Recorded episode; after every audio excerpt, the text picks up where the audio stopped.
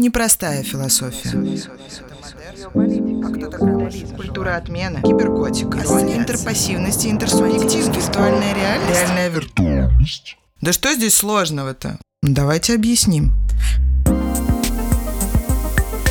Привет, я Алена Дедко, философ, эстетик, куратор. На примере практик современного искусства мы вместе сможем разобраться, что непростая философия может быть понятна каждому. Биополитика от соединения двух древнегреческих слов. Биос – жизнь и политика – искусство управлять. Почему мы с вами опять обращаемся к древнегреческим словосочетаниям? Почему они нам так нужны в 21 веке? Ну, давайте мы сегодня с вами попытаемся прояснить, каким образом искусство управления нашими телами и нашими, собственно, жизнями влияет на искусство. Давайте начнем с самого-самого начала – в первую очередь мы попытаемся прояснить, а что же такое жизнь. Потому что если мы берем с вами древнегреческий термин «биос», то это жизнь социальная. Представьте себе, не та биологическая, связанная с нашими органами, с нашими внутренностями и так далее, и так далее, а это именно социальная жизнь. Это та жизнь, которую проживает древний грек, выходя за пределы своего дома, как только он попадает в взаимодействие с другими людьми. Второй термин, который тоже обозначает жизнь, это термин «зоэ» или «зоя». Сейчас вы можете заметить, что есть такие прекрасные места отдыха, как зоопарки. Ну, они могут быть не прекрасными по разным аспектам, но все-таки. Да, и нам кажется, что зоо – это тоже что-то про жизнь, но такую животную. Так вот, действительно, в Древней Греции зоэ – это биологическая жизнь. И вот смотрите, есть две разные жизни – биос и зоя. Каким образом они соединяются в сознании древних греков? А соединяются они через удивительно, но разделительную линию, которая именуется номос – закон. То есть, еще раз, смотрите, любой человек проживает свое зоe, то есть свою биологическую жизнь, только в рамках своего дома. И как только он пересекает границы собственного дома и начинает взаимодействовать с людьми, он переходит в состояние биоса, то есть состояние человека социального. И отделением между социальной и биологической жизнью является юридический закон. Но вот какая интересная особенность. С нового времени, примерно с 17 века, зоя как будто бы устраняется. Оно перестает существовать как термин, как отдельный термин, термин для биологической жизни. Оно как будто бы просто перекочевывает в биос, и вот нам теперь кажется, что био – это и жизнь социальная, и жизнь биологическая. Ну, вот такая интересная особенность с точки зрения слов, которая нам дальше еще понадобится.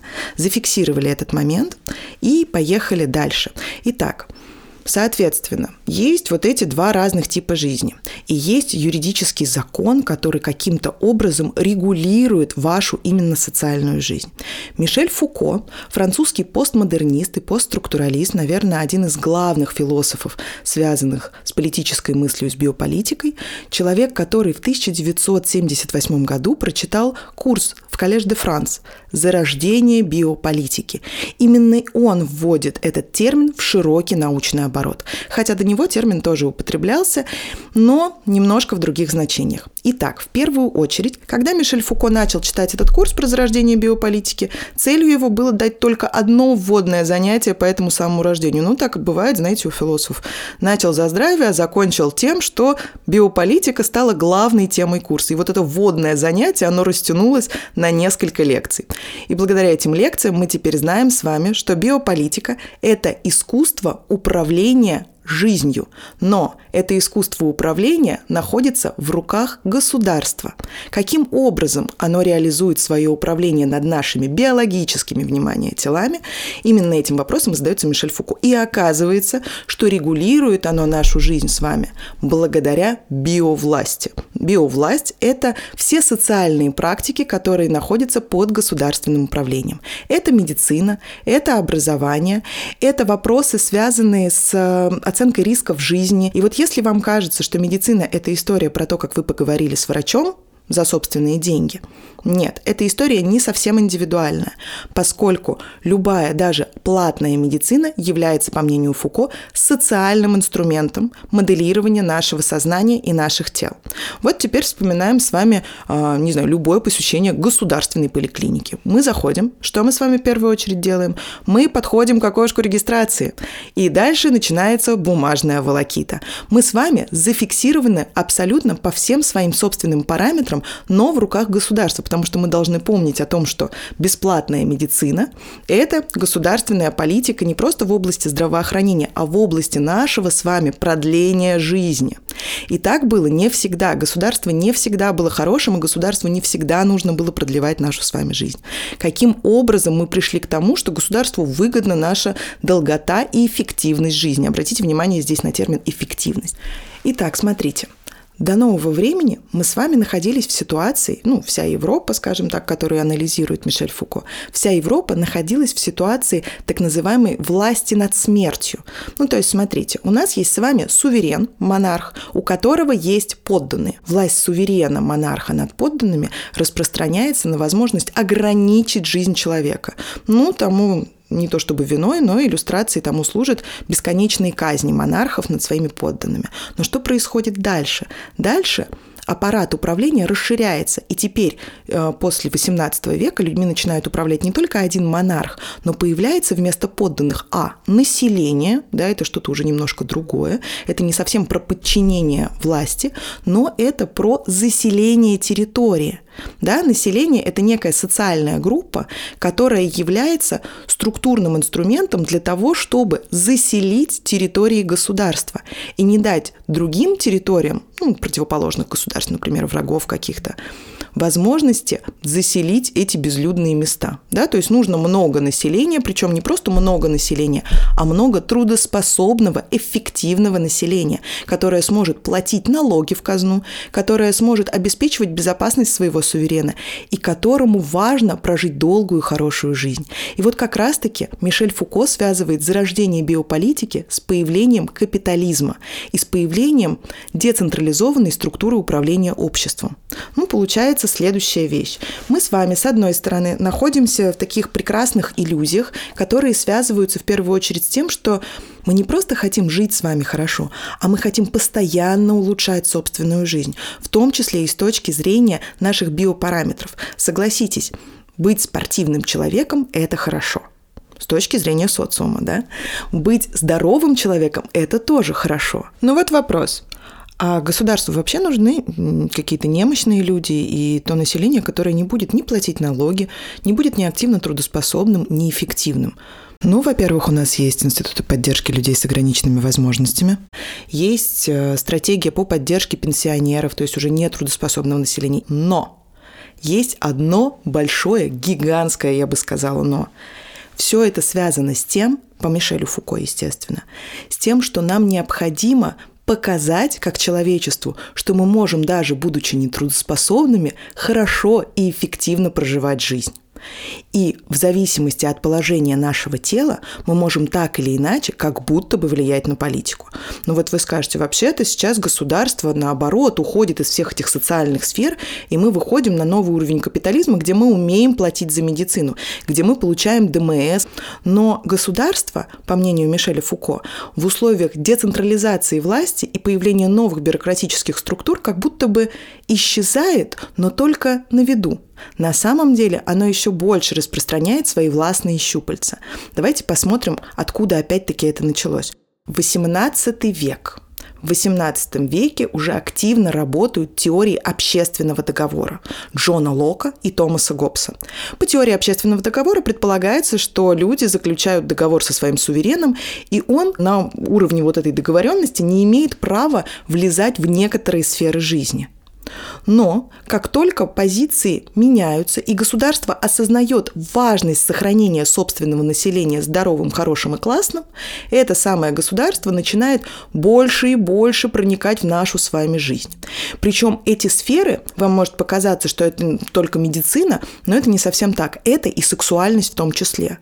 Да? Если с медициной еще как-то можно согласиться о том, что она социальная и так далее, но вот сексуальностью вы скажете, нет, вообще-то мое тело, мое дело. Я сам разбираюсь с тем, кто я есть. Я сам говорю о том, какой мой гендер. Но это не совсем так, опять же. Потому что Мишель Фуко, его еще называли, знаете, археологом знания. Он вообще, кстати, прожил несколько лет в Швеции, и там ему безумно не нравилась погода. В 2 часа дня он уходил в библиотеку, потому что солнце уже садилось, и буквально до 10 вечера изучал архивы, которые никто не трогал. 14, 15, 16 веков. Он, конечно же, фантастический человек, потому что он успевал соединять в себе вот эту тягу к знанию и образ классического кабинетного ученого, и абсолютно дикий образ жизни. Если вы почитаете о том, что творил в молодости Фишель Фуко, вы крайне удивитесь.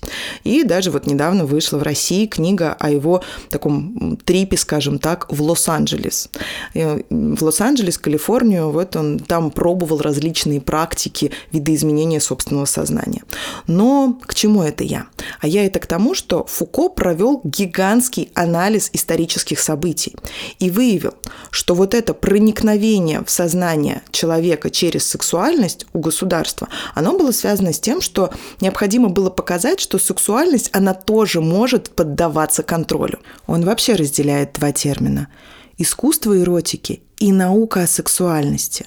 При этом подчеркивает, что отношение к сексуальности как к искусству, как к удовольствию, как к наслаждению, оно возможно только в докапиталистическую эпоху. Но как только государство с развитием капитализма начинает понимать ценность человеческой жизни и ее эффективность, еще раз, да, термин эффективность, он вообще, очевидно, не относится к какой-то витальности высокой, он относится к работоспособности. И вот как только становится ясно, что части населения, они должны быть этими самыми эффективно, становится ясно, важно влиять на деторождаемость, важно подтянить полностью человеческое тело. Начиная с 18 века Мишель Фуко говорит о том, что развивается наука о сексуальности.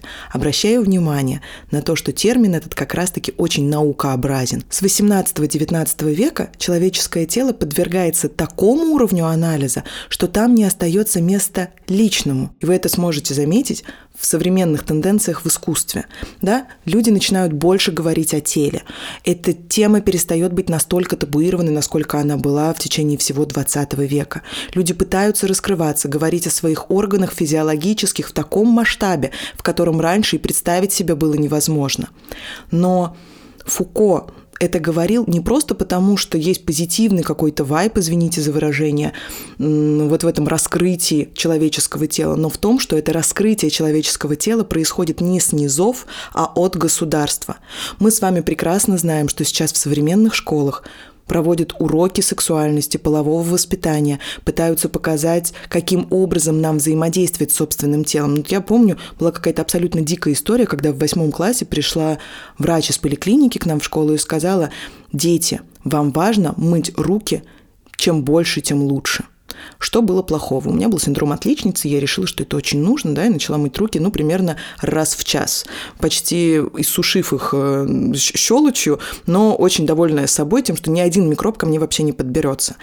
То есть образование и медицина являются теми аспектами нашей жизни, которых, без которых мы совершенно с вами не можем существовать, но при этом которые влияют на нашу ментальность. И вот посмотрите, если вы вспомните, как вы сидите в школе, вообще к чему приучает наша школа? В первую очередь к дисциплине. Да, мы приходим в школу, нам что говорят, это вам не детский сад, сядьте, пожалуйста, нормально. И мы садимся нормально, с прямой спинкой, с правильно положенными руками. А дальше начинается самое, что называется для Мишеля Фуко страшное. Вспомните, как вы отпрашиваетесь в туалет. Вы поднимаете руку и говорите, извините, а можно выйти, пожалуйста? Что вам ответят? Нет, конечно, нет. Вам ответят да, и вы обязательно выйдете. Вы соблюдаете формальность, вы соблюдаете дисциплину так называемую, хотя вы же прекрасно понимаете, что физиологический акт – это тот акт, без которого человек не сможет существовать. Ему это нужно. Но зачем-то вы должны правильно поднять руку и правильно выйти из класса. А теперь вспомните, как еще на переменках вам говорили, школа – это не место для бега, это вам не детский сад, да, и каждый раз, когда вы приходите в новую институцию образования, образовательную, вам каждый раз напоминают, что дисциплина вообще-то превыше всего. Понятно, что сейчас мы с вами уходим и от строгости школьной формы, от унификации человеческого образа, но на самом деле это не пережиток прошлого, это до сих пор в нас есть. Тяга к ординарности, тяга к дисциплине как будто бы воспитывается у нас с самого детства. Но если мы перейдем от примеров из нашей школьной жизни, например, на восток, то мы увидим там следующее. Государство как будто бы почти не вмешивается в положение человеческого тела, но каким-то волшебным магическим образом, как невидимая рука рынка Адама Смита, влияет на человека вообще. Ну вот смотрите, давайте обратимся к самой, наверное, правильной нации с точки зрения поведения и этикета – это японцы. Японцы каждый раз, когда видят другого человека, немножко кланяются. Ну что значит немножко? Вообще-то даже на уровне школьного образования им раздаются памятки об уровне наклона в зависимости от статуса собеседника, начиная от 15 градусов, заканчивая 45. То есть чем выше по статусу человек, с которым вы взаимодействуете, тем больше должен быть ваш наклон.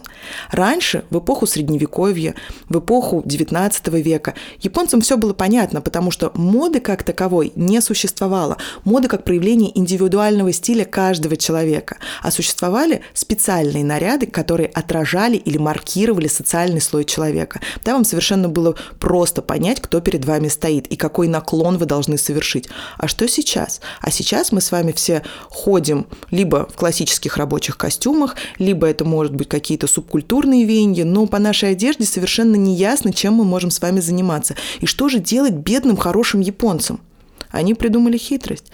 Каждый японец, даже фермер, имеет собственную визитку. Для того, чтобы другой человек, пока ее берет в руки, уже мог узнать, какого статуса этот человек, и тем самым правильно наклониться – Обратите внимание, что я не случайно сказала о памятках, которые раздаются еще в школе. Да, вроде как мы не ассоциируем школу с прямым государством. Мы говорим о том, что мы воспитываем новое поколение, мы внушаем ему хорошие мысли, мы учим человека стать человеком с большой буквы Ч. Но именно начиная со школы нам прививается определенное положение тела. В Китае дошло еще дальше. Что же там? Там есть специальные такие металлические подпорки под руки, которые фиксируют ваше положение тела под определенным уровнем наклона. И вы с этими подпорками на парте сидите с первого по последний класс. В дальнейшем, естественно, вы будете полноценно соблюдать всю дисциплину, которую вам предлагают. Причем даже без возможности проверки, следят ли за вами. Вот это самодисциплинирование человека с точки зрения его телесного положения выражается у Мишеля Фуко в концепте паноптикума или паноптикона. Этот термин введен еще Джереми Бентомом. Это философ, который жил в одну эпоху с Екатериной II. Почему я специально сказала про Екатерину II? Философ английский, иногда его в русском языке переводят Еремея, ну, пожалуйста, не надо, потому что немножко национальность человеку меняете. Так вот, этот прекрасный англичанин – начал рассылать проект невероятной тюрьмы. Что это за невероятная тюрьма? Тюрьма, кстати, была в дальнейшем реализована в некоторых странах нашего мира. Короче говоря, это круглая тюрьма, в которой камеры расположены э, по всему уровню, по всему периметру, да, скажем так, вот этого круга. В центре же находится башня надсмотрщика. И вы, находясь в полностью прозрачных камерах, не можете видеть, находится ли этот надсмотрщик в башне сейчас или нет. Вы не знаете, следит он за вами или нет. Но вы как будто бы в аквариуме. И из-за этого аквариума вы будете соблюдать полностью дисциплину самостоятельно. Вам не нужно уже будет точно знать, проверяют вас или нет. Вот этот паноптикон Джереми Бентома еще 18 века Мишель Фуко вспоминает в веке 20 и переносит это как метафору на современное состояние общества. То есть, когда мы с вами говорим о биополитике, биовласти, мы необходимо должны обратиться к паноптикуму, как главному структурному элементу представления о современном человеке.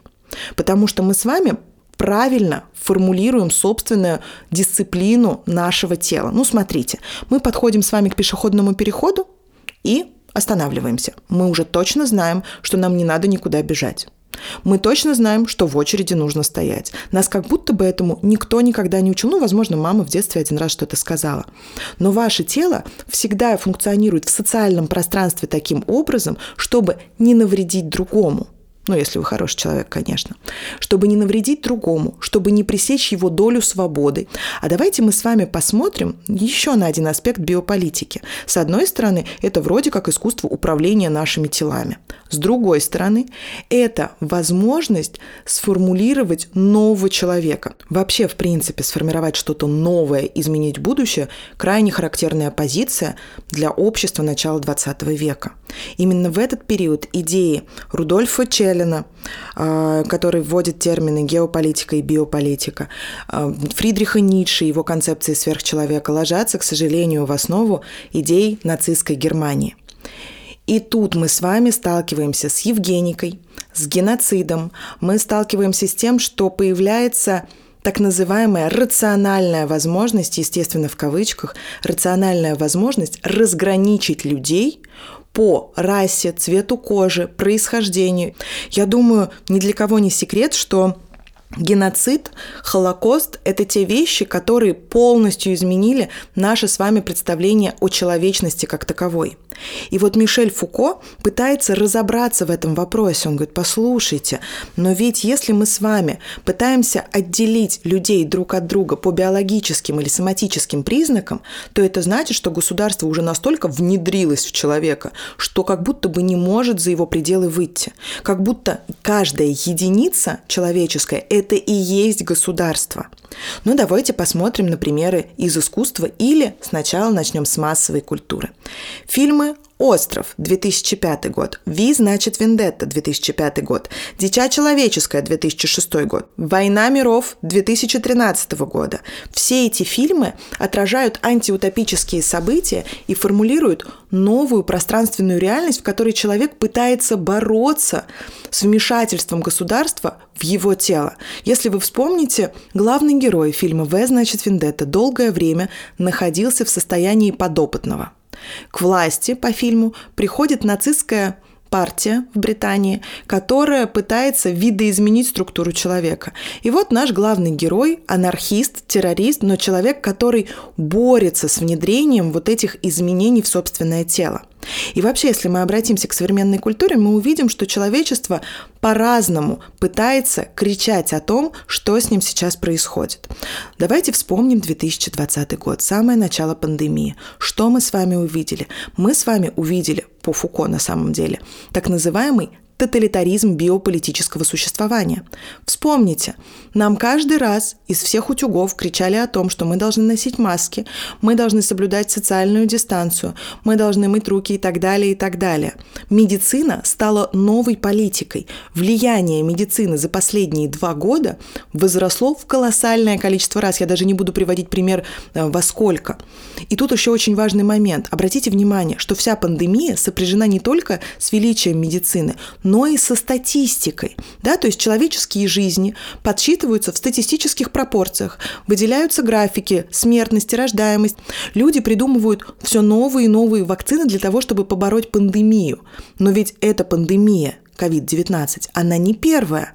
Вспомните пандемии чумы в Европе, как люди вообще трансформировались от невмешательства в личную жизнь каждого человека в желание ее улучшить и видоизменить. Началось все это в 1897 году, когда появилась первая вакцина от чумы. Именно тогда стало ясно, что лекарства могут изменить, улучшить, удлинить нашу с вами жизнь. А пока мы с вами долго и эффективно и здорово живем, мы будем приносить казне нашего государства все больше и больше налогов. При этом мы будем радоваться тому, что нам с вами хорошо, потому что мы с вами это все воспринимаем очень завуалированно. Ни один из социальных институтов, о которых я вам говорила, будь то школа, семья, будь то медицина, не воспринимается в первую очередь нами как что-то государственное. Мы это воспринимаем как хорошую попытку улучшить нашу с вами жизнь. Но какие, собственно, тенденции в современном искусстве выявляются относительно биополитики. Их всего три. Первое – это рост подозрения к демократическим структурам становится ясно, что либеральная повестка, она не всегда такая хорошая, как может казаться на первый взгляд. И вот здесь мы с вами должны вспомнить выставку, которая прошла в ArtPlay в 2013 году. Она так и называется новое время биополитики. В течение долгого времени политика жизни определялась противостоянием двух партий – среды обитания и генов. На линии этого противодействия находились адаптивные формы тела – фенотипы, выступающие в роли защитной оболочки, при помощи которой гены противостояли окружающей среде и взаимодействовали с ней. Все живое, нашедшее выражение в форме миллионов фенотипов различных существ, это долгое время было пассивным и податливым результатом отношений двух сил биополитической сцены – государства и человека как пассивной формы. Сейчас же мы с вами видим, что эта новая форма, она как будто бы адаптируется к среде, и человек пытается видоизменить режим своего биологического поведения. Но это происходит уже не через государство в 21 веке, да, в отличие от века 20, но через электронные девайсы, через так называемых нечеловеческих агентов. Ну, смотрите, у нас, у большинства людей, кстати, в мегаполисе, мне кажется, есть эти умные часы, которые отслеживают ваше время сна, бодрствование. А еще многие к этому относятся как к определенной игре. Да, сколько я сегодня прошел? О, ты прошел 10 тысяч шагов? Нет, мне осталось находить еще тысячу. Мы с вами как будто бы переключились из области государственной поддержки в область поддержки через электронику. Нам кажется, что мы сами приняли решение о том, что будем теперь выхаживать 10 тысяч тысяч э, километров, хотела сказать, 10 тысяч шагов. Нам кажется, что это нам нужно с вами спать по 8 часов. Но нет, существуют, э, я не говорю сейчас ни про какие конспирологические истории, но обратите внимание, что все это происходит в демократическом сообществе, все это происходит в состоянии 21 века. И когда мы с вами начинаем выявлять, что абсолютно все проявления нашей биологической жизни являются подконтрольными либо капиталистическим организациям, либо транснациональным компаниям, либо государству, все что угодно сюда можете вписать, но как только мы с вами это понимаем, демократия перестает быть такой транспарентной. Она перестает быть настолько прозрачной, насколько нам бы этого, наверное, с вами хотелось. Второй аспект тенденций современного искусства – это повышение внимания к экологическим и биологическим и культурным катаклизмам вместе. То есть, когда мы с вами начинаем говорить о теле, о том, что тело – это индивидуальное решение каждого человека, мы с вами переходим в область эстетических взаимодействий. Мы перестаем существовать просто в пространстве государства или просто в пространстве политики. Потому что, как вы помните, начиная с Древней Греции, да, вот эти два типа жизни, биос и зои, в какой-то момент соединились. И провести между ними закон или какую-то разграничительную линию сейчас очень сложно. Ну и третье. Интерес к 1920 годам, ко времени авангарда, ко времени перемен и видоизменений, потому что именно в 20-х годах 20 века как раз-таки и начинается изменение отношения к человеческому телу. Ну и после того, как мы осветили с вами три тенденции, нам необходимо их просмотреть на практике. Итак, 2010 год. Самый расцвет YouTube – и что же мы видим? Мы видим выход скандального видео, которое посвящено геноциду рыжеволосых людей в США. Что это такое? Первое. Называется это видео Born Free. Второе. Создано оно людьми со сложным происхождением. Объединились британско-шри-ланкийская певица и тамильского происхождения музыкант. Тут маленькая оговорка. Тамильцы – это коренное население Шри-Ланки, геноцид над которыми почти на государственном уровне осуществляется уже очень-очень давно. И вот эта песня, которая, в принципе, переводится на русский язык как «родиться свободным», эта песня нацелена показать проблемные точки существования современных государств а именно отношение к человеческому телу. То есть, когда мы думаем, что геноцид существовал в 20 веке и прекратил, собственно, свое существование после Второй мировой войны, это, естественно, совершенно не так. И вот эта вымышленная ситуация, где издеваются над рыжеволосыми, она специально призвана показать нам, что государственный геноцид возможен до сих пор. Видео это было запрещено почти сразу же после выхода. Но вот уже буквально через год это видео заняло 13-ю строчку в списке 100 лучших композиций за все времена, которые прожило человечество по версии New Musical Express. Давайте резюмируем. В первую очередь, биополитика – это не просто философский термин, но это та ситуация времени, в которой мы все с вами живем. Децентрализация власти, которая переходит, начиная с XVIII века, от монарха к децентрализованным социальным институтам типа медицины, образования и так далее, и так далее, она становится главнейшим инструментом по положению нашего тела в обществе. И как мы с вами помним, разделение древнегреческое на биос и зоя должно с нами оставаться, как и наше хорошее настроение. Спасибо. А в следующем выпуске мы с вами поговорим о виртуальной реальности и реальной виртуальности и ответим на вопрос, почему для Славоя Жижика Дед Мороз всегда жив. Обратимся к практикам цифровизации современного искусства и подумаем, где проходит граница медиума и постмедиальности. Этот подкаст был создан благодаря Российской государственной библиотеке для молодежи.